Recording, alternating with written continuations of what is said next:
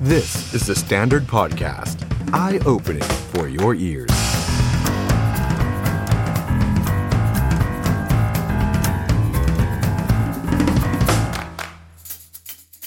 สวัสดีครับ ต้อนรับทุกท่านเข้าสู่ The Standard Now ครับ วันนี้ทุกท่านอยู่กับผม ออฟชัยนนท์หานคีริรัตน์ครับ คุณผู้ชมครับ เราเจอกันครับ วันนี้วันอังคารที่ 16 มกราคม 2567 นะครับ อยู่ด้วยกันหลากหลายช่องทางเช่นเคยครับ นี่คือเวลาใหม่ของ The Standard Now หลังปีใหม่มา ย้ำกับคุณผู้ชมอีกสักครั้งหนึ่งนี่ครับว่าเรามาเจอกันเร็วขึ้นครับ6โมงเย็นเป็นต้นไปในทุกช่องทางของ The Standard นะครับใครที่เข้ามาแล้วฝากกดไลค์กดแชร์กดติดตามให้กับเราด้วยนะครับ Facebook YouTube TikTok นะครับวันนี้อยากจะทราบความคิดเห็น แลกเปลี่ยนกันครับคุณผู้ชมครับ เพราะว่าทุกท่านเนี่ยก็ถือว่ามีส่วนเกี่ยวข้องกับเรื่องที่วันนี้เราจะมาคุยกันนะครับ นี่คือเรื่องใหญ่เป็นเรื่องระดับประเทศ เป็นเรื่องระดับโลกที่เกี่ยวข้องกับประชาชนคนไทยทุกคนว่า เราจะได้ประโยชน์จากสิ่งนี้มากน้อยขนาดไหนนะครับ เราจะคุ้มค่ากับมันหรือไม่ เรากำลังพูดถึง Land Bridge คุณผู้ชมครับ หรือว่าโครงการสะพานเศรษฐกิจภาคใต้ เชื่อมฝั่งทะเลอ่าวไทยกับอันดามันก็คือจาก ชุมพรไประนองระนองไปชุมพรเนี่ยนะฮะสองฝั่งเนี่ยเชื่อมกันนะครับตรงด้ามขวานของประเทศไทยเนี่ยนะครับทีนี้ประเด็นเนี่ยโอเคตอนนี้เนี่ยมันเริ่มโอ้โหแตกออกไปเนี่ยหลายประเด็นแล้วนะครับหลังจากที่ 4สสของพรรคก้าวไกลนำโดยคุณสิริกัญญาตันสกุลได้ประกาศลาออกจากกรรมาธิการโครงการแลนบริดจ์โดยให้เหตุผลว่า มันยังไม่สิ้นข้อสงสัย และทางสอนอขอหรือว่าสำนักงานนโยบายและแผนการขนส่งและจราจรเนี่ย ในมุมของก้าวไกลรู้สึกว่ายังตอบไม่ชัดนะครับ แม้กระทั่งในวันพิจารณาวันสุดท้าย ก็ยังได้รับคำตอบที่ไม่ชัดเจน ฝั่งของก้าวไกลก็รู้สึกว่าไม่อยากจะเป็นตรายางให้กับรัฐบาล ไม่อยากจะร่วม แม้กระทั่งว่าจะไม่เห็นด้วยเนี่ยโหวตไม่เห็นด้วยยังไม่อยากร่วมเลยเนี่ยนะครับ ก็เลยตัดสินใจลาออกจากกรรมธิการ มันก็เลยเกิดเป็นคำถามขึ้นมาในสังคมนะครับว่าเออตกลงแล้วเนี่ยตอนนี้มันก็มีทั้งสองฝ่ายนะฮะเพื่อความเป็นธรรมนะครับมีทั้งคนที่เห็นด้วยมองเห็นภาพใหญ่ อย่างที่เมื่อวานเราได้คุยกับท่านอดีตน้ำตรีคลัง ท่านก็บอกว่า เอ้ยมันเป็นวิสัยทัศน์ที่ดี มันภาพมันเป็นภาพใหญ่ที่ดีที่จะดึงดูดนักลงทุนเข้ามา แต่บางท่านก็ยังเห็นค้านนะครับว่ามันจะได้ประโยชน์ จริงอย่างที่รัฐบาลเพื่อไทยได้บอกเอาไว้หรือไม่ มันจะคุ้มค่าในระยะยาวจริง ๆ หรือนะครับคุณผู้ชมครับอ้าววันนี้ครับ แน่นอนหลายท่านก็ถามหานะครับว่าอยากจะได้ยินจากทางสอนอขอครับสำนักงานนโยบายและแผนการขนส่งและจราจร จะได้มาชี้แจงในหลาย ๆ ประเด็นนะครับ รวมไปถึงที่มาที่ไปของโครงการ Land Bridge ด้วยนะครับ วันนี้เราได้รับเกียรติจากคุณปัญญาชูพาณิชย์ครับผู้อำนวยการสำนักงานนโยบายและแผนการขนส่งและจราจรหรือว่าสนขนะครับสวัสดีครับคุณปัญญา ส ค วั รับ สดีครับสวัสดีคุณออฟครับ วันนี้ขอบคุณมากที่ให้เกียรติกับรายการนะครับ ครับผมครับคือคือก่อนอื่นต้องต้องต้องขออนุญาตเรียนก่อนว่า ครับ ตอนแรกเนี่ยที่ตัดสินคือมันก็มีสื่อหลายหลายสื่อที่พยายามที่จะเชิญผมมา ครับผม มามามาออกรายการครับก็ที่ที่รับมาออกรายการนี้เนี่ยก็ต้องเรียนว่าเพื่อนมีน้องที่สนิทกันมากนะค ค รั รั บบ แล้วก็มาคุยกับผมขอให้ผมมาออก แต่ผมก็บอกน้องก็แล้วนะครับว่า ผมมาออกเนี่ยผมขอพูดในประเด็นที่ผมอยากที่จะชี้แจงประชาชนว่าเราทำอะไรอยู่ ครับ นะครับในส่วนของประเด็นการเมืองเนี่ยต้องขออนุญาตเพราะอาจจะไม่ตอบนะครับ ต้องต้องขออนุญาตว่า ได้ครับ นี่คือเหตุ ได้ครับ ที่ผมที่ผมที่ผมที่ผมยอมมาในวันนี้เพราะว่า โอเค เพราะว่าเพราะว่าทางรายการยอมรับในเงื่นไข ขอบคุณมากครับขอบคุณมากอันไหนที่เอ่อคุณปัญญาไม่สะดวก ครับ จะตอบหรือรู้สึกว่าเป็นประเด็นทางการเมือง ครับ ก็ไม่ตอบได้เลยครับ ได้ครับ แต่ว่าเอ่อเราอาจจะถามผมอาจจะถามเพลินไปอันนี้ ได้ ต้องขออภัยไว้ก่อน ได้ได้ได้ นะครับ ครับ อ่ะแต่ว่าก่อนอื่นเนี่ยเอาอย่างนี้ก่อนนะ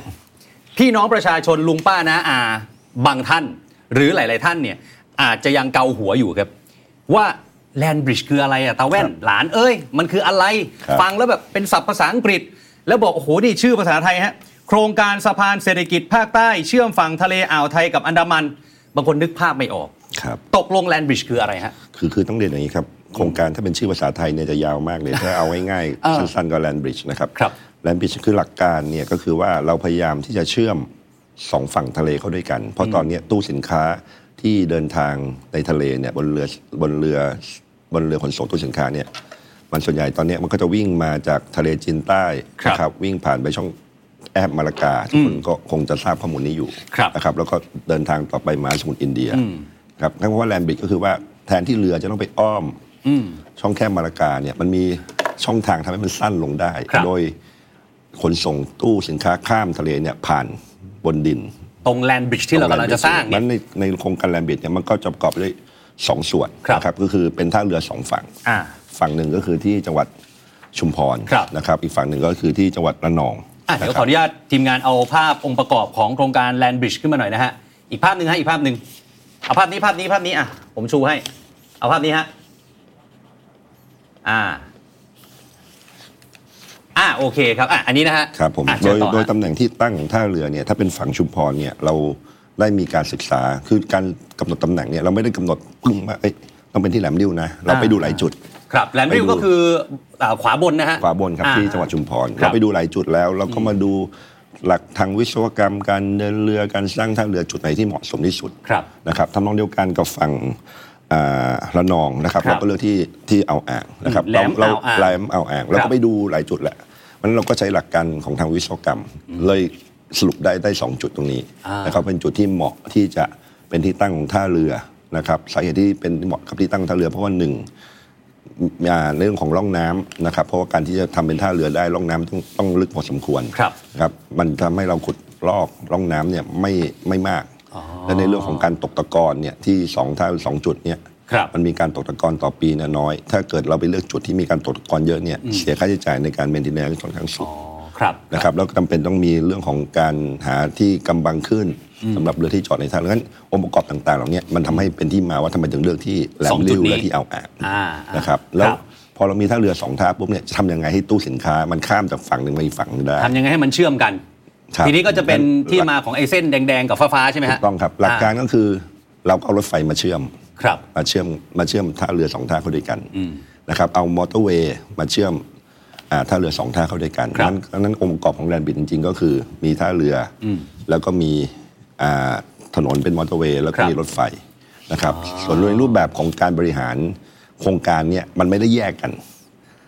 หมาย แต่ว่า หมายถึง เรา ว่า จะใช้นักลงทุนกลุ่มเดียวเนี่ยดูมามา ทุกอย่าง บริหรทุกอย่างทั้งท่าเรือทั้งมอเตอร์เวย์ ทั้งรถไฟอ๋อ สองอย่างมัน มันจะเกิดการบูรณาการกัน มันตรงนี้อย่ามองว่าเป็นสองท่าเรือ มันต้องมองเป็นท่าเรือเดียว อ่า แต่ออกได้สองทาง อ่า เพราะบริษัทที่มาบริหารจัดการจะเป็นกลุ่มบริษัทเดียวเท่านั้น อ๋อ เพราะฉะนั้นรายได้ที่เข้ามาก็เป็นรายได้ของกลุ่มบริษัทนี้ คือเอกชนที่เขาจะมาเนี่ยเขาจะไปรวมยังไงมาเนี่ยเราไม่รู้ เราไม่รู้ แต่ว่ามาถึงปุ๊บเนี่ยจะเป็นเจ้าเดียว เจ้าเดียว ที่ เพรา จะ เรา ได้ดูทั้งหมด เพราะเราจะเปิดประมูลเพียงแพ็กเกจเป็นแพ็กเกจ เป็น ดียว แพ็กเกจใหญ่ ใช่ ไม่ซอยแยก ไม่ซอยแยก อ๋อ เพราะว่าถ้าซอยแยกปุ๊บ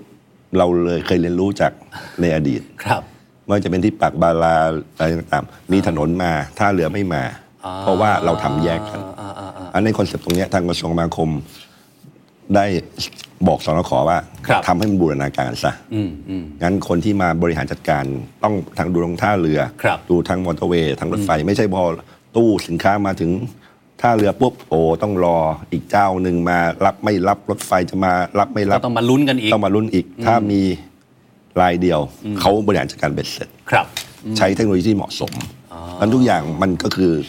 จะให้เกิดการลดต้นทุนและลดระยะเวลาการขนส่ง ครับ เพราะคอนเซ็ปต์สำคัญคือ one package only วันแพ็กเกจนะฮะอ่ะทีนี้เดี๋ยวขออนุญาตภาพขอภาพนี้หนะฮะ อันนี้อันนี้ภาพนี้ภาพนี้ ขอเป็นรูปตัดทั่วไปของแนวเส้นทางนะครับภาพนี้อ่ะโอเค ภาพนี้เนี่ยเดี๋ยวให้คุณปัญญาช่วยอธิบายให้พี่น้องประชาชน จะได้เห็นภาพมากขึ้น ครับ ว่าเมื่อสักครู่ที่บอกเนี่ยมอเตอร์เวย์มีถนนมีรถไฟเนี่ยมันจะออกมาเป็นหน้าตาแบบนี้ใช่ไหมฮะ ทำนองนี้ครับทำนองนี้ อ๋อ เพราะว่า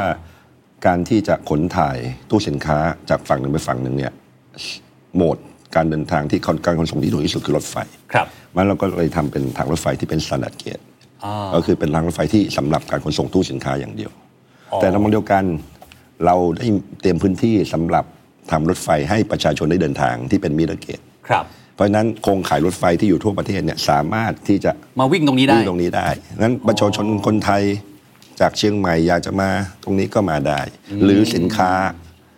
ที่มาจากภูมิภาคต่าง ครับๆก็สามารถจะเดินทางเข้าสู่ตรงนี้ได้ โดยผ่านทางอ่าทางรางรถไฟที่เป็นมิเตอร์เกจ ครับ นะครับนั่นเห็นว่า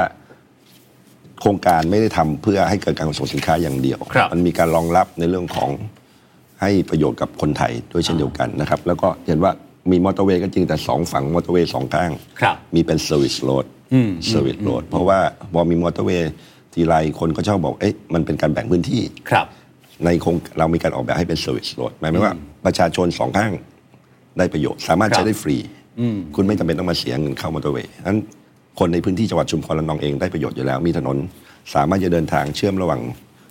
ชุมทั้งสองจังหวัดได้อย่างเร็วขึ้น ครับ นะค ครับ รับ ฟังดูแล้วเนี่ยมันก็ไม่ใช่แค่เกิดประโยชน์กับระหว่างประเทศ ในการขนส่งสินค้าเท่านั้น แต่ว่าในประเทศไทยของเราก็จะได้ประโยชน์จากตรงนี้ด้วย ได้ประโยชน์ในเรื่องของมีระบบคมนาคมที่ดีขึ้น อืม ประโยชน์อันที่สองคือถ้ามีโครงการเกิดขึ้น ครับ ส่วนใหญ่อุตสาหกรรม อ่ามันก็จะเกิดตามมา อ่ธุรกิจจะตามมา ครับ ไปดูในพื้นที่ EC อืม พอมีแหลมฉบังเกิดขึ้นอะไรตามมาครับ ก็มีนิคมมีอะไรต่างๆ ตามมา ครับ เกิดการจ้างงานคนมีรายได้ อืม ถูกไหมครับตอนนี้ก็ก็มีการขยายตัวอย่างอย่างอย่างเห็นได้ชัด ครับอืมอ่ะผมเชื่อว่าตอนนี้คุณผู้ชมเห็นภาพใหญ่ไปพร้อมกันกับเราแล้ว ครับ อ่ะเห็นแล้วแล้วว่าโอเคแลนบริดจ์เนี่ยหน้าตาเป็นยังไงประโยชน์ของมันคืออะไรเนี่ย ครับ ในส่วนของทางสนขอเองเนี่ยเรา ครับ เราศึกษาโครงการนี้เนี่ยมานานแค่ไหนครับ เพราะว่าถ้าถ้ายึดจากเอาเป็นรัฐบาลเนี่ยเราก็จะได้ยินแลนบริดจ์เนี่ยช่วงสมัยของพลเอกประยุทธ์จันทร์โอชา ครับ เป็นนายกรัฐมนตรี ครับ สนขรับเรื่องนี้มาศึกษาตอนไหนอะไรยังไงครับ คือจริงๆต้องต้องเรียนอย่างนี้ครับว่าโครงการแลนบิชเนี่ยมันมีมาตั้งแต่สมัยเข้าใจว่าเอ่อหลายรัฐบาลที่ผ่านมาแหละ ครับ แต่ว่ายังไม่ได้มีการศึกษาที่จริงจัง อืม นะครับพอมาสมัยรัฐบาลที่แล้วนะครับ ก็ได้มีการมอบหมายให้สรให้กระทรวงคมนาคมมอบหมายให้สรคเนี่ยมาศึกษาดูว่ามีความเป็นไปได้ไหมใน ครั กาบรทำแลนบิช อืม เราไม่ยุ่งเรื่องอื่นนะครับเราไม่ยุ่งของไทยไม่ยุ่งเรื่องอื่น อ่า เราโฟกัสเพียงเดียวว่า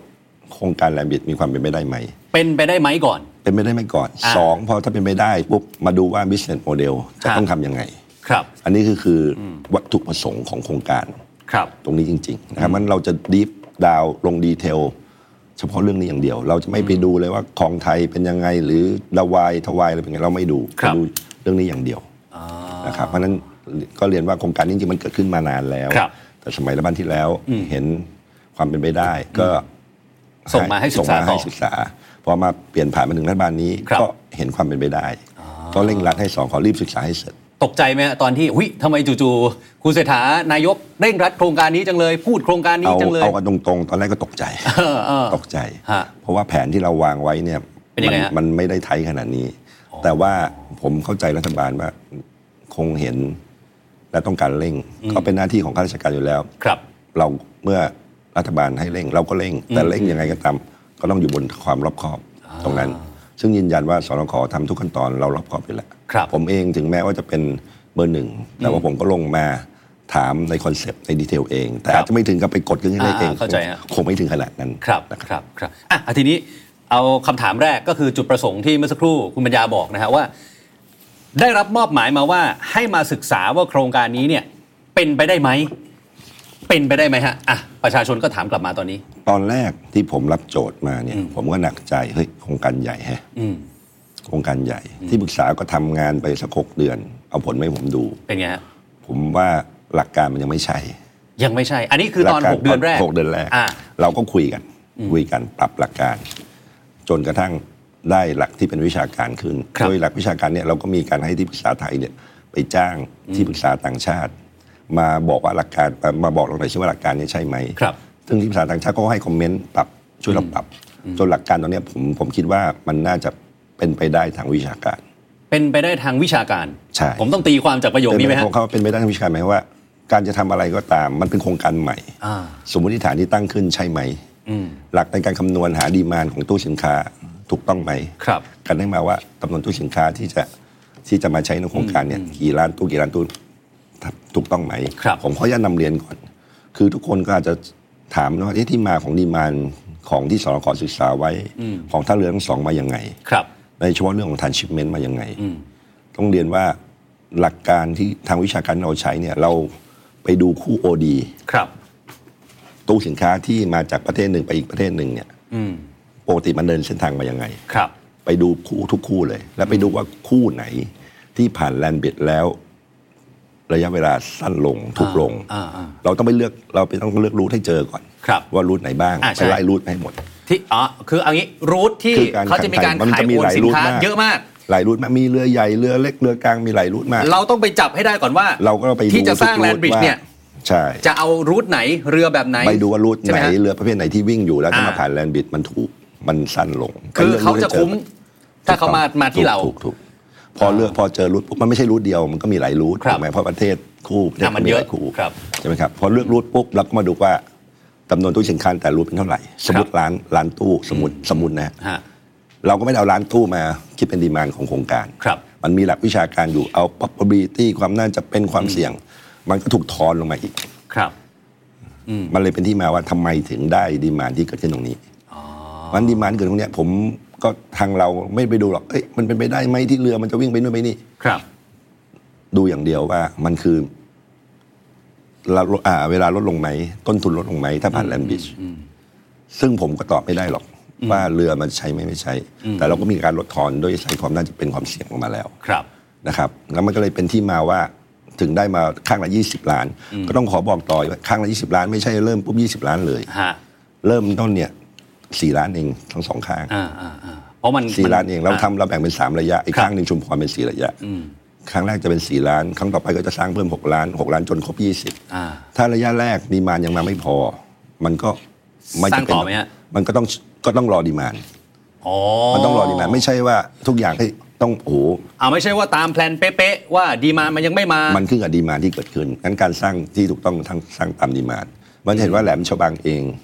ก็พัฒนาเป็น 3 ระยะ ครับ ไม่ได้ตุ้มเดียวสามระยะทำเฟสหนึ่งเสร็จมาทำเฟสสองเฟสสองเสร็จให้ใกล้เต็มมาทำเฟสสามซึ่งทำที่ที่เราทำปัจจุบัน ครับ อันนี้เป็นหลักการทั่วไปคือศึกษาก่อนว่ามันมีความเป็นไปได้ในแต่ละเฟสเท่าไหร่ ครับ แล้วพัฒนาไปตามดีมานที่เกิดที่มันจะเกิดขึ้นพอมันใกล้ถึงดีมานก็เริ่มพัฒนาระยะต่อไป อ๋อ นะครับถ้ามันไม่ถึง ครับ ก็อาจจะต้องมีการแต่ว่าตรงเนี้ยมันไม่ใช่หน้าที่ของของเรา ครับ เป็นหน้าที่ของผู้ที่มาประมูล อืมอืมอืม ก็คือบริษัทที่ประมูลเขาต้องเขาอย่างที่ผมเรียนก็คือโครงการเนี้ยรัฐบาลต้องการที่จะประมูลโดยให้เอกชนมาลงทุนร้อยเปอร์เซ็นต์ ครับ เพราะฉะนั้นเอกชนเองเนี่ยเขาก่อนเข้ามาเนี่ยเขาต้องไปวิเคราะห์แหละ อ่า เขาต้องไปวิเคราะห์เองแหละเขาไม่มาเสี่ยงหรอกลงทุนขนาดนี้เขาต้องไปวิเคราะห์เองแล้วว่าได้ไหมมีความเป็นไปได้ไหม อ่าเขาถึงจะมาลงทุน เขาถึงจะมาลงทุนเขาต้องเขาต้องจ้างที่ปรึกษาชั้นนำเนี่ยมาวิเคราะห์คู่ขนานกับสอนขออยู่แหละ ครับ แต่เราเองเราก็ต้องทำหน้าที่ของเราว่าต้องอยู่ในหลักวิชาการที่ถูกต้อง แต่ว่าถ้าผมดูจากที่สนข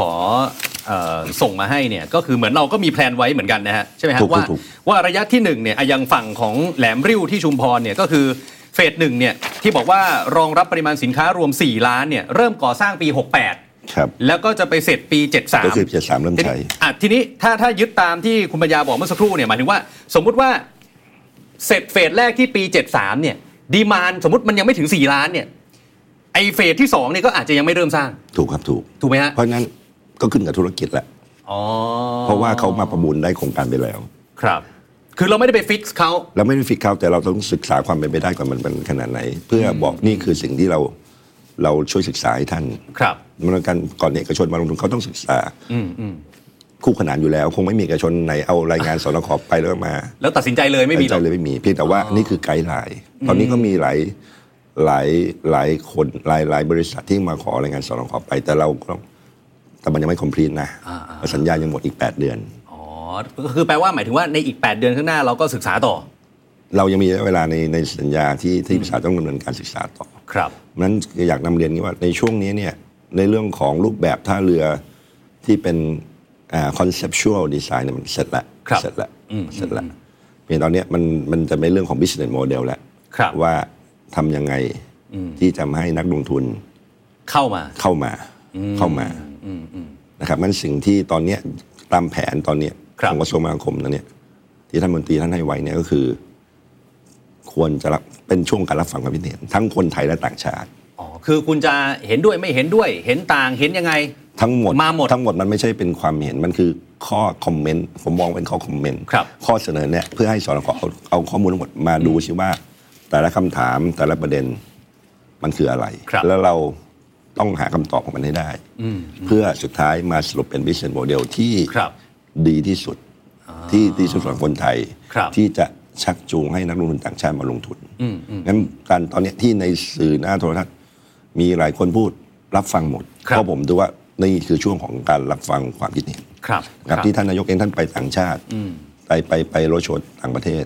ก็เป็นการรับฟังความเห็นจากนักลงทุนต่างประเทศว่าเห็นด้วยอย่างไรนะครับ คือ เพราะว่า คือ แต่ มันละประเทศเขาก็มี strategic อ่า aligner ของแต่ละประเทศเขาก็มี strategic ของตัวเอง ครับอ่ะทีนี้ มี มันมั base น ของตัวเอง มันมีประเด็นหนึ่งฮะว่าอ่ะอย่างอย่างการสมมติถ้าเราเอ่อในตัวการศึกษาของแนวสนขเนี่ยคือมันมีบางท่านก็สงสัยนะฮะว่าเอ่อเส้นทางเดินเรือที่เมื่อสักครู่เราบอกว่ามันมีหลายรูทมากเลยใช่ไหมฮะที่เราจะประมาณการว่าเขาจะมาใช้ของเราเนี่ยเขาก็สงสัยว่าเอ๊ะ ทำไมเราถึงไปรวมปริมาณสินค้าจากฝั่งเอเชียใต้อะไรอย่างเงี้ยฮะหรือว่าไปรวมจากเอเชียตะวันออกที่จะไปออสเตรเลีย ซึ่งเขาไม่น่าจะมาผ่านตรงแลนด์บริดจ์ของเราหรือเปล่าอย่างเงี้ยฮะ อ้าวผมยกตัวอย่างง่าย อืม ๆ ผมบินไปซานฟราน ครับ มีเจแปนเจแปนแอร์ไลน์วิ่งบินไปโตเกียวแล้วบินถึงซานฟราน อ่า ระยะเวลาน้อย อ่า แต่วันนั้นผมไม่สามารถไปเจแปนแอร์ไลน์ได้ ผมต้องไปเอมิเรต ครับ ไปเวียที่ดูไบ ดูไบครับ แล้วก็ค่อยไปซานฟราน ฮะ ระยะเวลาเยอะกว่า อ่า ราคาถูกกว่า อ่า เข้าใจไปเลยไหมครับ มันมันขึ้นอยู่กับการบริหารของคุณ อ๋ออ่าอ่า ยกตัวอย่างเนี่ยจะ อ่า จะเดินทางโดยเครื่องบินเนี่ย ครับ ทำไมทำไมถึงไม่ไปที่มันสั้นสุด อ่ามันก็มีรูทที่ยาวกว่าเสียเวลาเยอะกว่า แต่ว่าค่าใช้จ่ายถูกกว่า มันก็ขึ้นอยู่กับการบริหารของบิสเนสเองว่าจะทำยังไงให้คน อ๋อ ที่จะมาใช้เนี่ย ครับครับ อยากมาใช้ อ่า ไม่งั้นคนทุกคนก็เดินทางไปซานฟรานไปเจแปนอะไรหมดขออนุญาตเอ่ยขออนุญาตเอ่ยชื่อ เข้าใจ ขงมัน เข้าใจฮะคือคือคุณปัญญากำลังจะบอกว่าอย่างนี้ว่าเฮ้ยไอของเราเนี่ยที่ที่จะอยู่ตรงชุมพรตรงระนองเนี่ยบางรูทเนี่ยดูเหมือนว่าอาจจะไม่เกี่ยว ตัวอย่างอีกตัวอ ใช่ไหม ย่าง ฮะ หนึ่งจาก อ่ กรุงเทพไปออสเตรเลีย อ่า มีการบินไทยบินถึงออสเตรเลียเลยตรง ครับ แต่บางคนเลือกจะบินสิงคโปร์แอร์ไลน์ไปสิงคโปร์ก่อนแล้วค่อยไปออสเตรเลีย อืม เพราะหนึ่งตัวจะถูกกว่า อ่า สองซีทเอาเรื่องมากกว่า ครับ มันทุกอย่างที่ผมพยายามจะพอยเอาคือว่า มันขึ้นกับ business model ที่เกิดขึ้น เป็นการบริหารธุรกิจของคุณเอง ครับครับอ่ะไม่อันนี้ ถูกไหม ผมงั้นผมยกตัวอย่างเพิ่มเติมจากอย่างแลนบริดจ์เนี่ยอย่างกรณีที่ว่าเอ่อจากเอเชียตะวันออก สมมติจากญี่ปุ่น เขาจะส่งไปออสเตรเลียเนี่ย อืม ซึ่งมันก็ส่งตรงไปได้เลย ใช่ แต่สมมติเราแลนบริดจ์ของเราบอก เรามีโปรโมชั่น เรามีอะไรที่มันถูกกว่า เพื่อจูงใจให้เขาเนี่ยมาแวะของเราก่อนถูกไหมฮะแล้วค่อยไปออสเตรเลียผมก็จะอย่างนี้ถูกไหมฮะ คือคือผมผมได้ลองเรียกที่ปรึกษามามามาคืออย่างที่ผมเรียน ครับ ทุกคอมเมนต์ที่เกิดขึ้น อืม ผมขอบคุณและรับฟัง แล้วเรียกที่ปรึกษามาถามว่ามันมันคืออะไร ครับ เพราะว่าผมคงไม่สามารถลงดีเทลได้ทุกเรื่อง ครับ แต่ต้องขอบคุณคอมเมนต์ผมก็ได้รับการผมก็ทราบว่าสินค้าที่มาจากจีนเนี่ยคือจีนตอนใต้ อืม จีนตอนใต้ไม่ได้ติดทะเล ครับ ตอนนี้มันมีรถไฟผ่านมาลาว ครับ เข้ามาไทย อ่า ทางจีนตอนใต้จะไปออกทะเลก็ต้องรถไฟไป ครับ รถไฟไปออกทะเลกว่าจะลงมา ถ้ารถไฟลงมาเลย มาที่ชุมพรเราแล้วออกทะเลไป อืม ใช่ไหมครับ จะ แล้ว คุ้มกว่าไหมอย่างนี้ไหมฮะ ก็ก็เขาคงคำเขากายกำนนคงบอกมาแล้วว่า อืม กลุ่ม อืม แต่ไม่ใช่ลงเรือมานะครับ ครับ คือ รับ คือไม่ใช่จีนจีนมันทั้งประเทศมันใหญ่ อืม มันต้องมาดูว่าจีนเนี่ย ตรงไหน ตรงไหน อ่า ของจีนแล้วเท่าที่ผมผมผมเรียกมาถามเนี่ยเขาก็บอกมันคือจีนตอนใต้ ครับ ซึ่งไม่ได้ติดทะเล อืม ของจากจีนตอนใต้ ไม่ว่าจะเป็น Import หรือ Export สู่จีนตอนใต้ ครับ ถ้าจะออกทะเลมันต้องรถไฟไปถึงฝั่ง แล้วก็เรือลงมา ครับ สู้รถไฟมาเลย เราออกชุมพรเราไปเลยก็ได้ ครับ แล้วสำคัญก็คือว่าตอนนี้สินค้าที่ที่ Import Export จากประเทศไทยไปออสเตรเลียก็มี ครับ ก็มี เพราะฉะนั้นแชนมันมีอยู่ แต่ว่าผมตอบไม่ได้หรอก อ่าอ่า ว่าว่าเขาจะมาไหม ครับ แต่ว่าท่านทูตออสเตรเลียท่านก็กรุณาเดินทางมาดูพื้นที่คงมันคือประเด็นของผมคือว่ามันคงเห็นโอกาส แต่ว่าผมก็ตอบไม่ได้จะมาหรือไม่ไม่มา มันคือการ business model ของ โอ ค เคน ที่จะมา ครับ บริหารท่าเรือ ผมเข้าใจว่าอ่ะมันเห็นโอกาสเหมือนที่คุณปัญญายกตัวอย่าง เหมือน ใช่ไหม เครื่องบินที่ผมว่า อ่าอ่าเข้าใจเข้าใจเลย ทีนี้แหมแต่ทางก้าวไกลเขาก็บอกว่าถ้าถ้ามันยังไม่ชัวร์เนี่ย เราไปเอาตัวเลขมาคิดคำนวณ รวมว่าประมาณการรายได้ตรงเนี้ยมันจะสูงเกินจริงหรือเปล่า เพราะในความเป็นจริงเขาอาจจะไม่มาอย่างเงี้ยฮะ อันนี้ต้องต้องเรียนว่าเราก็ทำดำเนินการตามหลักตามหลักวิชาการนะครับ ครับ ก็พยายามทำให้ให้ที่สุดแต่ความคิดเห็นของทุกคน ไม่ว่าจะเป็นใครก็ตาม ผมขอไม่ระบุ ค ใค รั ร บ ก็ตาม อาจารย์นักวิชาการเรารับฟัง ผมมีหน้าที่คือช่วงนี้เป็นช่วงของการ รับฟังโอเค แล้วมาหาคำตอบให้ได้มันคืออะไร อ่าอ่าอ่า และเพื่อให้เราสรุปโซลูชัน ครับ ที่ดีที่สุดอันตอนนี้ยังไม่ใช่โซลูชันฟิแนลโซลูชัน โอเค ฟิแนลโซลูชันจะเกิดขึ้น ก็ต่อเมื่อเราพร้อมจะบิดดิ้ง ครับครับครับเอ่ออีกคำถามหนึ่งอันนี้ผมผมว่าประชาชนเองก็ก็สงสัยเหมือนกันก็คือว่า ทุกวันนี้เขาผ่านทางช่องแคบมะละกาอยู่แล้วนะฮะคำถามคือว่าแล้วเราจะสามารถเราจะเอาอะไรไปดึงดูดเขาให้ เอ้ย ไม่ต้องไปนะ ช่องแคบมะละกาเนี่ยมาของเราเถอะแลนบริดจ์เนี่ยเท่าที่สนขศึกษามาเนี่ยมันเป็นไปได้ใช่ไหมฮะในการที่จะดึงดูดใจนักลงทุน สองเรื่องเรื่องแรกคือ cost and time ครับ เรื่องที่สอง อืม เรื่องของอาเรื่องของอาอุตสาหกรรมที่จะเกิดขึ้นในแถวนั้น ครับ ถ้าสองเรื่องผนวกกันด้วยกัน อืม และมีการบริหารจัดการที่ดี มันก็เกิดขึ้นได้ เหมือนที่ผมพยายามยกเรื่องของสายการบิน ครับ ว่าทั้งที่รูทไกลกว่า ต้องรอต้องไปทานสิทธิ์รอทำไมคนถึงไปใช้ ครับ ขึ้นกับบริหารจัดการ เรื่องคอสเรื่องการให้บริการ ครับ ซึ่งซึ่งแปลว่า business model ที่จะ ตั เกิ ว ด นี้เป็ ขึ้น นตัวที่สำคัญ ในอ่าใช่ไหมฮะ ตัวสำคัญ ซึ่งเราไปผมผมเองก็ไม่มีความรู้จะไปตอบแทนสายเรือได้ว่า ครับ คุณเพราะบางบางสายเรือเขาอาจจะมีเบสอยู่ที่นี่ อืม แล้วเขาอาจจะมอง ค ต รั รง บ นี้เป็นเป็นจุดที่จะช่วยเสริมสารจิตเขา แต่ละสายเรือจะมีเบสไม่ไม่คนละจุดกัน ครับ นั้นขึ้นอยู่กับการมองขึ้นกับการวาง business plan เอ่อ business model ของเขา ครับครับงั้นอันนี้ผมไม่แน่ใจว่าผมจะถามเพิ่มเติม ได้ ได้ไหม ได้ได้ นะว่าเ แต่ตอบมาต่ออีกเรื่องนะ อ่าได้ได้ครับ คือคือพอพอเราพูดถึงคอสหรือว่าต้นทุนใช่ไหมฮะเอ่อทีนี้บางคนเขาก็บอกว่า ถ้าเกิดว่าเอ่อสมมติเขาจะขนถ่ายสินค้าจากฝั่งอ่าวไทยไปอันดามันเนี่ยหรืออ่ะอันดามันไปอ่าวไทยเนี่ยนะฮะคือถ้าเขาผ่านช่องแคบมะละกาเนี่ยเขาไม่ต้องเปลี่ยนเขาก็ไปได้เลย แต่ถ้าเขามาของเราเนี่ยเขาต้องย้ายจากเรือเนี่ยมาขึ้นบนบก เป็นรถไฟหรืออะไรเนี่ย ผก็ มันจะเพิ่มคอส ยาก หรือเปล่า ผม ฮะ ผมผมก็อยากชี้แจงงี้ อ่า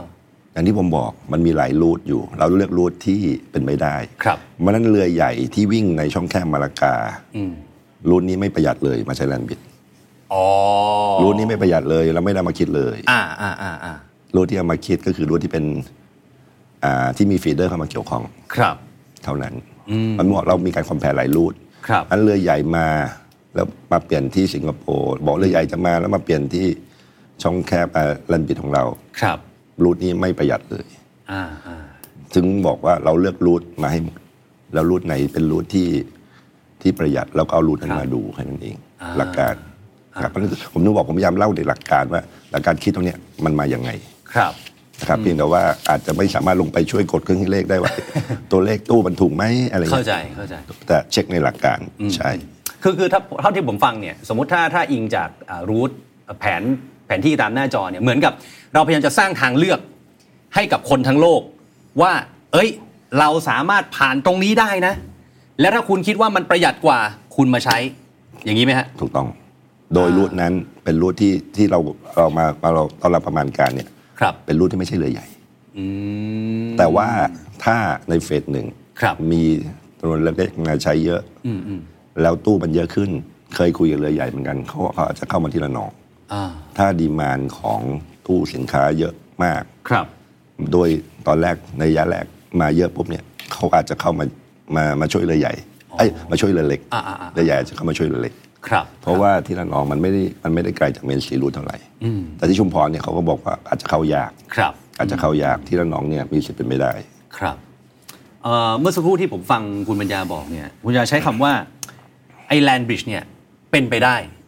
แต่ทีนี้สิ่งหนึ่งที่วันนี้เขาเถียงกันคือ เป็นไปได้แล้วมันจะคุ้มหรือเปล่า เพราะว่าอย่างการศึกษาของสภาพัฒน์กับจุฬาเนี่ยเขาบอกว่ามันจะไม่คุ้มนะฮะตรงนี้สนขว่าไงฮะ คือคือต้องเรียนอย่างนี้ว่าในวัตถุประสงค์ของการศึกษาของสภาพัฒน์เนี่ย ครับ ต้องถามก่อนว่าเขาทำการศึกษาเพื่อเน้นดูว่าอะไรเป็นคุ้มไม่คุ้มหรือเปล่า อืม หรือเน้นเพื่อจะดูว่าออปชันไหนที่จะเชื่อมระหว่างสองฝั่ง ครับ ดีที่สุด อ่าอ่าอ่าอ่าครับ เห็นไหมครับ มันการในผลการศึกษาเขาจะบอกว่าเลนจ์มาเลยว่ายังไงยังไงยังไงแต่ของสอนขอนี่ไม่แตะเรื่องอื่นเลยดีฟดาวไปเลย อ๋อ ลงไปเลยว่าแลน เรา ดิด เอาเฉพาะเรื่องนี้ แกะ เราไม่ได้ไปเทียบกับช้อยอื่น เราไม่ได้ไปยุ่ง ใช่ไหมฮะ กับ อ๋อ นั้นเห็นว่าเราจะดิฟดาวเรื่องของแลนด์บิดอย่างเดียว เราไม่ไปดูว่าของไทยเป็นยังไงมีเรือผ่านไม่ไม่รู้ไม่ไม่ไม่เกี่ยวไม่ใช่วัตถุประสงค์เพราะฉะนั้นในเรื่องของสภาพัฒน์ถ้าผมเข้าใจไม่ผิดผมก็อ่านมา ก็ดูแล้ววัตถุประสงค์จริงคือมันจะดูว่าจะเชื่อมต่อสองฝั่ง ครับ อย่างไรดีก็มีการศึกษาทั้งหลาย ๆ เรื่องออกมาแล้วก็สรุปออกมาอย่างที่ทราบนะครับแต่ว่าแต่คือมันต้องดูวัตถุประสงค์ของการ ครับ ของการทำทีโออาร์ตอนนั้น การจ้างศึกษานั้นว่าทำเพื่ออะไร คือถ้าให้ผมตีความก็คือหมายถึงว่าฝั่งของสนขเนี่ยได้รับโจทย์มาว่าให้ศึกษาเรื่องนี้เรื่องเดียว ความเป็นไปได้ไหม ความเป็นไปได้ของไอ้แลนบริดจ์เนี่ย ใช่ แต่ไม่ใช่ว่าจะไปหาทางเลือก การเชื่อมสองฝั่งที่มันเหมาะสมที่สุด นั่น ไม่ ไม่ ใช่ ใช่โจทย์ที่เราได้รับ อ๋อ โจทย์ ของเรา หลักๆคื คือ อว่า อยู่ไปทำแลนบริดจ์ ไปดูอะไรบิดเป็นไปได้ไหม อ่า แล้วถ้าเป็นไม่ได้ ก็ไปดูซิว่าพิซ ครั ซ่า บ โมเดลจะเป็นยังไง อ่า อันนี้คือหลักการที่ที่เราทำ ครับครับงั้นงั้นผม งั้นงั้น อ่ะ เราก็จะลงค่อนข้างลงดีเทลค่อนข้างเยอะ ครับอื ลงดีเทลค่อนข้างเยอะ คือถ้ามองในแง่บวกเนี่ยเอ่อมันมันดูจะเป็นโปรเจกต์ที่เป็นเมกะโปรเจกต์ที่จะสร้างรายได้สร้างผลบวกให้กับประเทศไทยเนี่ยมหาศาล แต่ผมขออนุญาตผมสมมติผมมองในแง่ร้ายว่า เกิดทำไปแล้วแล้วนักลงทุนไม่มาอย่างที่ประมาณการเอาไว้เนี่ย มันจะทำยังไงให้ได้เงิน ถ้าเราเปิดประมูลแล้วนักลงทุนไม่มา อืม ก็ก็ไม่เป็นไร อืม นี่คือสิ่งที่ทางรัฐบาล ครับ กระทรวงคมนาคม ต้องการที่จะสร้าง อืม โอกาสให้กับประเทศ ครับ ถูกไหมครับ การ ครั ส บ ร้างโอกาสให้ประเทศ อืมแต่ถ้าไม่มาก็ไม่เป็นไรก็ไม่เกิดขึ้น ถ้า แค่ ไม่ นั้น เริ่ม ถ้าไม่เริ่มอะไรเลย มันโอกาสมันจะมาไหมครับ อ๋อ ถ้าไม่เริ่มอะไรเลยโอกาสมันจะมาไหมครับ ครับครับ แค่นั้นเอง อืมอืมอืมแต่ถ้าไม่มาก็ไม่เป็นไรถูกต้องไหมฮะ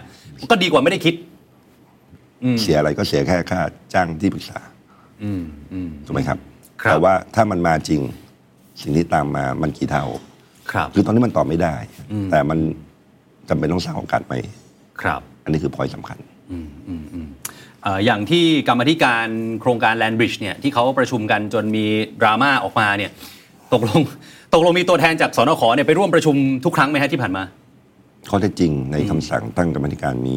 ท่านมีมีมีผู้แทนสลงคออยู่ ในคำสั่ง ครับอืมแต่แต่ประเด็นตรงนี้เนี่ยเหมือนกับว่าสิ่งที่ผู้แทนที่ไปจากสนขเองเนี่ยเหมือนจะยังไม่ได้ตอบคำถามของฝ่ายการเมืองให้สิ้นข้อสงสัยหรือเปล่าฮะมันก็เลยยังมีคำถามออกมาในโซเชียลในสังคมอย่างเงี้ยครับ ผมไม่มั่นใจ เพราะว่าผมไม่ได้ไม่ได้ไปประชุมในเรื่องประเด็นนี้ยังตอบตอบไม่ได้จริง ครับ เพราะเราไม่ได้ไปนั่งที่ประชุมนั้น อืม นะครับ ต้องขออนุญาตไม่รู้จริง โอเค ถ้า อ่ะ ผมนั่งที่ประชุมน่าจะตอบให้ได้ แต่ไม่ โอ ได้ เค ไม่ได้นั่งที่ประชุมเลย ครับครับสุดท้ายเกี่ยวกับโครงการนี้เนี่ยณตอนนี้ทั้งฝ่ายการเมืองหรือว่าภาคประชาชนเนี่ยดูจะจับตาเป็นพิเศษ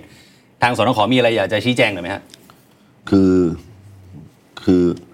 คืออยากจะบอกงี้ว่าทุกความคิดเห็นที่เกิดขึ้นในสื่อโซเชียลในทีวีต่างๆนะครับ เป็นสิ่งที่มีประโยชน์ ครับ สำหรับการดำเนินโครงการของสนขศึกษาอยู่ตอนนี้ ทุกความเห็นเมื่อเช้าผมก็เรียกประชุม เพราะตั้งแต่เพราะเมื่อวานพวกผมได้ยินทางรายการหนึ่งที่มีการพูดถึงรายละเอียดต่างๆ ที่คาดเคลื่อนเมื่อเช้าผมก็เรียกประชุม ครับ ด่วนแล้วก็จะเรียกประชุมต่อเนื่องกันไปทั้งอาทิตย์ เพื่อมาดูว่ามันมีตรงไหนที่จะต้องแก้หรือเปล่า เพราะมันไม่มีอะไรที่มันศึกษามาครั้งแรกมันจะถูกร้อยเปอร์เซ็นต์ ครับ นะครับนี่คือเหตุผลว่าทำไมต้องมีเรื่องการรับฟังความเห็นเพื่อเอาความเห็นของท่านมาปรับแก้ให้ ครับ การศึกษาดีที่สุดนะครับมันเราพร้อมรับฟังความเห็นจากทุกท่านนะครับ ครับ ครับ ครับเอ่อณวันนี้เนี่ยมันในมุมของสนขคิดว่าเป็นประเด็นการเมืองไหมฮะ ก็ก็ไม่ ทราบ เอาถามมาแบบตรง คุณออฟน่าจะตอบแทนผมได้ผม ไม่รู้ เพราะอย่างที่ผมบอกเนี่ยผมมีหน้าที่คือศึกษาความเป็นไปได้แล้วดูว่า business model คุณจะเป็นยังไง ๆ ครับ นะครับ ครับครับครับอ่ะไหนๆเจอทางสอนอขอทั้งทีเนี่ยก็ยังมีอีกสักสองสามประเด็น ที่อยากจะชวนคุยสักนิดหนึ่งนะฮะเอาผมขออนุญาตไหนๆเราเราอยู่ทางใต้แล้วก็เอาเรื่องทางใต้ก่อน ทราบมาว่าจะทำโครงการ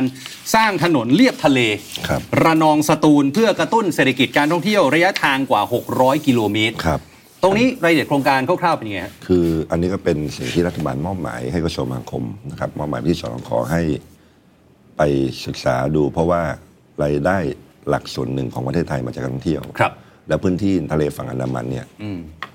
เป็นทะเลที่สวย ครับ แต่มัน ใช่ ยัง ค มี รับ จุดที่เป็นอันซีนอยู่มาก ที่นักท่องเที่ยวอยากจะไปแต่มันไปไม่ได้อัน ครั นี้ บ ก็เป็นที่มาว่าทำไมเกิดโครงการทำถนนเลียบชายฝั่งทะเลนะครับ ต้องขออนุญาตเรียนว่าถนนเส้นนี้ไม่ใช่เพชรเกษมเส้นที่สองนะครับไม่ใช่เส้นเพื่อการลงไป เอาไม่ใช่เพื่อระบายการจราจร ไม่ใช่เพชรเกษมเส้นที่สอง อ่า แต่เป็นถนนเพื่อที่จะเปิดโอกาสให้นักท่องเที่ยวทั้งคนไทยต่างชาติได้เข้าไปสัมผัส จุดที่สวยงามทะเลที่สวยงามของของอันดามัน ครับ นะครับเพราะฉะนั้นรูปแบบเราเนี่ยก็จะเป็นจะเป็นรูปแบบที่เป็นถนนที่เรียบชายฝั่งจริง เหมือนที่เราเคยเห็นที่ต่างประเทศ ๆ ถูกต้องในต่างประเทศนะครับ สามารถขับไปแล้ว enjoy อ่ามีความสุขกับการได้เห็นทะเล ครับ พอสิ่งต่างๆเกิดขึ้นขึ้นมาเนี่ยมันจะช่วยในเรื่องของดึงดูดนักท่องเที่ยวให้เพิ่มขึ้นนะครับทั้งคนไทยและต่างชาติเอง ครับอืมอืมอืมทีนี้มันก็ต้องไปศึกษาอีกเยอะไหมฮะเพราะว่าพอ ตอนนี้อยู่ในกระบวนการเพิ่งเริ่มศึกษา เพิ่งเริ่มศึกษา พิ่ เอง เริ่มศึกษานะครับระยะเวลาตามสัญญาการศึกษาอยู่ที่ประมาณ 18 เดือนนะครับก็อยู่ 18เดือน ก็นี้ก็มาได้ประมาณสักสี่เดือนละสี่เดือนละคอนเซปต์ต่างๆ คุยกันจบเข้าใจละ ครับ อันนี้ก็คือต้องไปทำการสำรวจมันก็มีกระบวนการนะครับ ต้องไปทำสำรวจ ทำประชาพิจารณ์พูดคุ เข้าย ใจฮะกับประชาชนอะไรต่างๆต้องทำให้ครบ เพราะว่ามันเป็นกระบวนการตามกฎหมายต้องทำให้ครบ แล้วมันก็ แต่ตอนนี้หลักการ อ่า ทุกคนเข้าใจตรงกันแหละว่า ครับ สิ่งที่ทางรัฐบาลทางกระทรวงมนาคมท่านมนตรีต้องการมอบมาที่สรคเนี่ยต้องการให้ได้ถนนเป็นอย่างไร โอเค เพราะว่าโอ้โหมัน 600 กิโลเมตรเนี่ยมันก็ ถ้าถ้าทำถ้าทำ ก็ยาวนะ ได้ ฮะ ถ้าทำได้มันก็มันก็เป็นการเปิดโอกาสเรื่องการท่องเที่ยวของประเทศไทย แต่มันก็ต้องศึกษาเรื่องผลกระทบดี ต้องศึกษาผลกระทบใช่ทุกอย่างต้องทำตามข้อกฎหมายที่เกี่ยวข้องอยู่แล้ว ๆอ่าหก600 กว่ากิโลเมตรเนี่ยฮะคุณผู้ชมตามหน้าจอที่ที่เพิ่งเริ่มศึกษา ครับ นะฮะก็จะผ่านทางระนอง เริ่ม พัง จาก งา ระนอง ภูเก็ต มาใช่ กระบี่ตรังแล้วก็สตูล ใช่ครับใช่ อ่า นั้นตรงนั้นทะเลสวยมาก อ่าอ่ะ ถ้าถ้าทุกท่านได้เคยไปอย่าง ใช่ใช่ สตูล ใช่ ก็ ค ส รับ วย สวยมากจริง อาจจะไม่ค่อยเยอะเพราะว่าการเดินทางไม่สะดวกในปัจจุบัน อืมอ่างี้ไหนๆวันนี้เนี่ยเรามีโอกาสได้พูดคุยกับพี่น้องประชาชนแล้วเนี่ยคุณผู้ชมแสดงความเห็นกันไม่ได้นะฮะ ครับครับ ว่าอ่ะคิดเห็นอย่างไรเกี่ยวกับโครงการนี้นะครับเห็นด้วยไม่เห็นด้วยมีข้อเสนอแนะดีจังเลยไม่ดีตรงไหน อันนี้เพิ่งจะเริ่มต้นศึกษา เพิ่งศึกษาค เพ รับ ราะฉะนั้นคอมเมนต์กันมาได้ ได้ครับ นะครับ ส่วนอีกหนึ่งเรื่องเนี่ยก็คือเรื่องของปัญหาการจราจร ครับ ใช่ไหมเพราะว่าจริง ๆ แล้ว ถ้าชื่อของสนคเนี่ยก็คือสำนักงานนโยบายและแผนการขนส่งและจราจร ครับ ทีนี้ปัญหาหนึ่งเนี่ยผมเชื่อเหลยเกินว่าทุกคนเผชิญเหมือนกันหมดในกรุงเทพมหานครก็คือรถติด ครับ สนคเนี่ยศึกษาเรื่องนี้โดยการจะเอา AI มาช่วยแก้ยังไงฮะ คืออย่างนี้ครับ ตอนนี้ก็ศึกษาโครงการเนี้ยเกือบแล้วเสร็จแล้ว ครับ หอถือว่าเป็นปลายโครงการแล้วก็คือตอนเนี้ยเราทราบกันดีว่าในกล้องกล้อง CCTV ในกรุงเทพเนี่ยเยอะมาก ครับ แต่ว่ายังไม่มีใครเคยเอามาใช้ในการแก้ปัญหาจราจรครับทั้งที่สนขทำเราไม่ได้ทำคนเดียวเราทำร่วมมือกับทางหน่วยงานต่างๆในกระทรวงคมนาคมทำร่วมมือกับทางกทม ครับ เพื่อขอใช้สัญญาณกล้องที่มีอยู่ ส่งมาให้ที่เรา แล้วเราก็ใช้เขียนเป็นโปรแกรมขึ้นมา อ่า เพื่อมาวิเคราะห์ว่าเอ้ยตรงไหนติดตรงไหนไม่ติด อ๋อ การที่เราจะส่งไปคนไปดูทั้งทั่วทั้งกรุงเทพมันไม่ได้ ครับ มันมีกล้องอยู่แล้วก็ดึง เราก็ใช้กล้องนี่แหละ สัญญาณเข้ามานั่นแหละ มาวิเคราะห์ให้ตรงไหนติดไม่ติด ครับ พอตอนนี้เราวิเคราะห์ได้ออกมาเนี่ยที่หนักๆเนี่ยประมาณ 120 จุด เราก็พอเราได้ 120 จุดปุ๊บเราถึงลงไปดูแต่ละจุดว่าควรจะแก้ยังไง นี่นะฮะ นะครับซึ่งหลักการในการที่เราทำตอนนี้ก็คือว่าไม่ใช่ว่าแหมไปขยายถนนอันนั้นไม่ใช่ อ่า เราเอาแบบที่มันควิกวินก็คือ 1 ปรับสัญญาณไฟ อ่า บางคนอาจจะเห็นเอ้ยทำไมแยกนี้มันของเรามันนานจัง อ่า อีกแยกหนึ่งทั้งอีกด้านหนึ่งมันไม่มี ร ร อ ถเลย ตำนาน อะไรเงี้ย อ่าอะไรอย่างงี้ ทำนองเนี้ยเนี่ย มันจะหายไปเรื่องปัญหาพวกนี้ ใช่เพราะฉะนั้น เพราะว่าเรา เรา ใช้ AI มาช่วย เราใช้ AI แล้วเราลงไปวิเคราะห์ อ๋อ เพื่อเอาใช้ AI เพื่อมาดูก่อนมันมีทั้งหมดกี่จุดทั่ว ครับ กรุงเทพ ครับ แล้วก็ส่งส่งผู้เชี่ยวชาญลงไปวิเคราะห์แต่ละจุดนะครับพอเราได้แผนได้วิธีการปรับปรุงบางทีก็ต้องปรับสัญญาณไฟบางทีแกไปปรับเคิร์บให้มันเลี้ยวได้ดีขึ้น หรือบางทีไอ้จุดนี้มันจุดกลับรถไม่เหมาะต้อง ครับ ต้องทำเป็นจุดกลับรถอะไรอย่างเงี้ยอะไรที่มันควิกวินเนี่ยสนคทำทำมาได้ได้มีการศึกษาร่วมกับหน่วยงานต่างๆ ครับ แต่ว่าพื้นที่ส่วนใหญ่ก็จะเป็นของกทมก็เราก็ได้รับความกรุณาจากทางกทม อ่า ช่วยรับตรงนี้ไปดำเนินการ ซึ่งก็มีอยู่ 2 โครงการใหญ่ ๆ ที่ ครั เรา บ รู้สึกดีที่ได้ดำเนินการคือที่หน้ากองทัพอากาศ ครับ ครับอันนี้ก็เราได้รับความมือกับทางอ่าท่านทางทางกองทัพอากาศที่ร่วมมือในการศึกษาเพื่อหาทางแก้ปัญหาการจราจรติดขัดอีกจุดหนึ่งที่เราทำแล้วออกมาค่อนข้างดีก็คือในพื้นที่รอบๆศรีราชโรงพยาบาลศรีราชซึ่งตอนนั้นมันมีปัญหาเรื่องการติดค่อนข้างเยอะ ใช่ครับ อันเนี้ย ใช่ครับ เราไปเราไปวิเคราะห์หา เริ่มทำแล้ว อ่าหาโซลูชันเสร็จแล้ว เสร็จแล้วสองจุดนี้ วันนั้นท่านผอศิระท่านกรุณาเป็นประธานเอง ก็มีสรพกระทรวงคมนาคมแล้วก็มีทางกทมนั่งคุยกัน ครับ ซึ่งท่านท่านแฮปปี้มาก ท่านบอกท่านขอบคุณทั้งกระทรวงและทั้งกทมที่ลงมาช่วยดู ครับ ตรงนี้ ตอนนี้ทางแต่ว่าเราสรพทำเราเราทำได้คือศึกษาหาทางแก้ไขโซลูชัน แล้วก็ส่งต่อ ส่งต่อ ให้เขาไปรับ กทม จัดการ ไปดำเนินการ ถ้าเป็นในพื้นที่ของศรีราชเองเนี่ย ครับ ทางโรงพยาบาลศรีราชเองเขาก็รับว่าเดี๋ยวเขาจะดำเนินการ ซึ่งเขาก็เห็นด้วยทั้งหมดว่า ครับ เป็นการหารือร่วมกัน เอ้ยจริงๆปัญหาหลักๆ ของเรื่องรถติดในบ้านเราเนี่ยคนก็จะพูดถึงเยอะนะฮะไม่ว่าจะเป็นเรื่องว่าอ่าระบบขนส่งมวลชนเรามันไม่เวิร์ก ครับ คนก็เลยไปออกรถมาขับมันสะดวกกว่า ค่าโดยสารขนส่งมวลชนมันแพง บางคนบอกมาจากวินัยของคนในชาติ ใช่ไหมฮะเขาห้ามกลับรถก็กลับอะไรอย่างเงี้ย ครับ ในมุมของสนขคิดว่าปัญหารถติดกรุงเทพมาจากอะไรฮะ ผมว่าปัญหารถติดกรุงเทพตอนนี้เนี่ยคือเราไม่มีระบบขนส่งสาธารณะ อืม ให้กับประชาชนเหมือนเราไปญี่ปุ่น ก็นั่งรถไฟรถบัสเชื่อมกันสบาย ไปทั่วหมดนะครับตอนนี้ทางกระทรวงคมนาคมเองโดยท่านมนตรีเนี่ยท่านก็เร่ง ครับ พัฒนาโครงข่ายให้ให้ให้รวดเร็วขึ้นนะครับนอกจากพัฒนาโครงข่ายแล้วสิ่งสำคัญคือราคา ครับ ตอนนี้ที่มีราคา 20 บาทมาเนี่ยสายสีแดงที่ผ่านที่ผมพักเนี่ยแต่เดิมไม่มีคนเลย อ่า ตอนนี้คนเยอะ แล้วปรากฏว่าที่สถานีเนี่ยเดี๋ยวนี้มีวินมอเตอร์ไซค์มาจอด ครับ แสดงว่าคนเยอะ อ่า คือเราวินมอเตอร์ไซค์มาจอด เพราะว่าคนบอกว่าออกจากรถไฟสายสีแดงปุ๊บก็นั่งวินมอเตอร์ไซค์เข้าบ้าน เข้าบ้าน แต่การใช้วินมอเตอร์ไซค์ก็ไม่ใช่สิ่งที่เราดีใจนะครับ สิ่งที่เราต้องการกระทรวงคมนาคม โดยนโยบายท่านรัฐมนตรีต้องการเนี่ยคือ ควรจะจัดให้มีระบบขนส่งสาธารณะที่สามารถจะพาเขากลับไปสู่บ้านได้โดยสะดวก ครับ โดยสะดวกหรือออกจากบ้านมาสามารถมาใช้รถไฟได้อย่างสะดวก ครับ อันนี้สิ่งที่ที่สคเราเกิดแผนอยู่ มันมันจะเป็นไปได้ใช่ไหมฮะเพราะว่าอ่าผมยกตัวอย่างบ้านผม เอาง่ายๆเลยบ้านผมเนี่ย ผมอะติด BTS นะครับ แต่ประเด็นคือหนึ่งคือระหว่าง BTS กับบ้านผมเนี่ยมันมันมันไกลพอสมควร ซึ่งมันต้องใช้บริการวินมอเตอร์ไซค์ อ่า วินมอเตอร์ไซค์ปุ๊บอ้าววินน้อย บางทีเวลาเร่งด่วนหาไม่ได้พอวินปุ๊บขึ้น BTS เสร็จ ผมมาแกรมมี่ก่อน ก็ต้องมาต่อวินอีก ถูกครับถูกอันนี้คือปัญหาที่เกิด เนี่ยซึ่ ขึ้ ง น ซึ่ง จริง ซึ่ง เป็นข้อเท็จจริง แล้ว ซึ่งตอนนี้ ใช่ไหม ก ฮะ ระทรวงคมนาคมก็ไม่ใช่มารับสักรับทราบ อ่าอ่า ก็ศึกษาแผนอยู่ว่าควรจะมีฟีเดอร์ตรงไหนบ้าง แต่ว่ามันก็ต้องจัด priority ครับ ตรงไหนที่มี ที่มันสำคัญ ดีมานด์มีรายได้ชิพ อ่ามี มีคนใช้เยอะต้องรีบทำตรงนั้นก่อน ครับ รูทต่างๆ ในสถานีที่มีรายได้ชิพหรือมีคนใช้เยอะเนี่ยเรามีเส้นทางอยู่แล้วซึ่ง ครั ท่า บ นท่านรัฐมนตรีท่านก็ขับท่านก็เร่งรัดให้มีการขับเคลื่อนนะครับประชุมเร่งรัดอยู่ตลอด คิดว่าในอนาคตจะเป็นไปได้ใช่ไหมที่ของเราจะเป็นแบบญี่ปุ่นอะไรอย่างเงี้ยแบบไต้หวัน ผม อย่างเงี้ยฮะ ผมเชื่อว่าประเทศไทยมีศักยภาพที่เป็นไปได้นะครับ เพียงแต่ว่าการพัฒนามันต้องใช้เวลานิดหนึ่ง ครับ ญี่ปุ่นเองก็ไม่ได้ปึบปับกว่าเขาจะมาได้ขนาดนี้ ตั้งแต่สงครามโลกที่สองมา ครับ จนถึงเขาถึงได้ขนาดนี้นะครับต้องใช้ระยะเวลานิดหนึ่ง โอเคอ่ะวันนี้ 3 เรื่องหลักๆ ที่มาคุยกันนะครับ แต่ว่าที่แน่นอนก็คือเรื่องของ Land Bridge นะฮะก็วันนี้ประมาณนี้ เดี๋ยวถ้าเกิดว่าในอนาคตเนี่ยผมว่ามันยังคุยกันอีกยาวอ่ะมันไม่จบแค่ช่วงนี้แต่เพิ่ว่าช่วงนี้ข่าวมันดัง เรามี ระยะเวลาในการศึกษาอยู่อีกพอสมควร อ่ะเพราะฉะนั้นเดี๋ยวถ้าเกิดมีความคืบหน้าของโครงการนี้เดี๋ยวคงได้เชิญมาพูดคุยกันนะครับ ได้ครับ วันนี้ขอบคุณนะครับคุณปัญญาชูพานิชนะครับผู้อำนวยการสำนักงานนโยบาย และแผนการขนส่ง และจราจรหรือว่าสนขนะครับวันนี้ขอบคุณมากนะครับ ขอบคุณครับขอบคุณครับ เห็นว่าไม่ค่อยสบายด้วย ใช่ครับ พักผ่อนนะครับ ขอบคุณครับ เอาวันนี้ขอบคุณที่ให้เกียรตินะครับ วันนี้หมดเวลาแล้วนะครับ คุณผู้ชมครับ เดี๋ยวพรุ่งนี้6โมงเย็นเป็นต้นไปครับ เรากลับมาเจอกันอีกครั้งในรายการ The Standard Now นะครับ ฝากทุกท่านกดไลค์ กดแชร์ กดติดตามให้กับเราด้วยนะครับ อยากให้ผมคุยกับใครนะครับ ก็คอมเมนต์มาได้นะครับ วันนี้ผมแล้วก็แขกรับเชิญลาไปก่อนนะครับ สวัสดีคร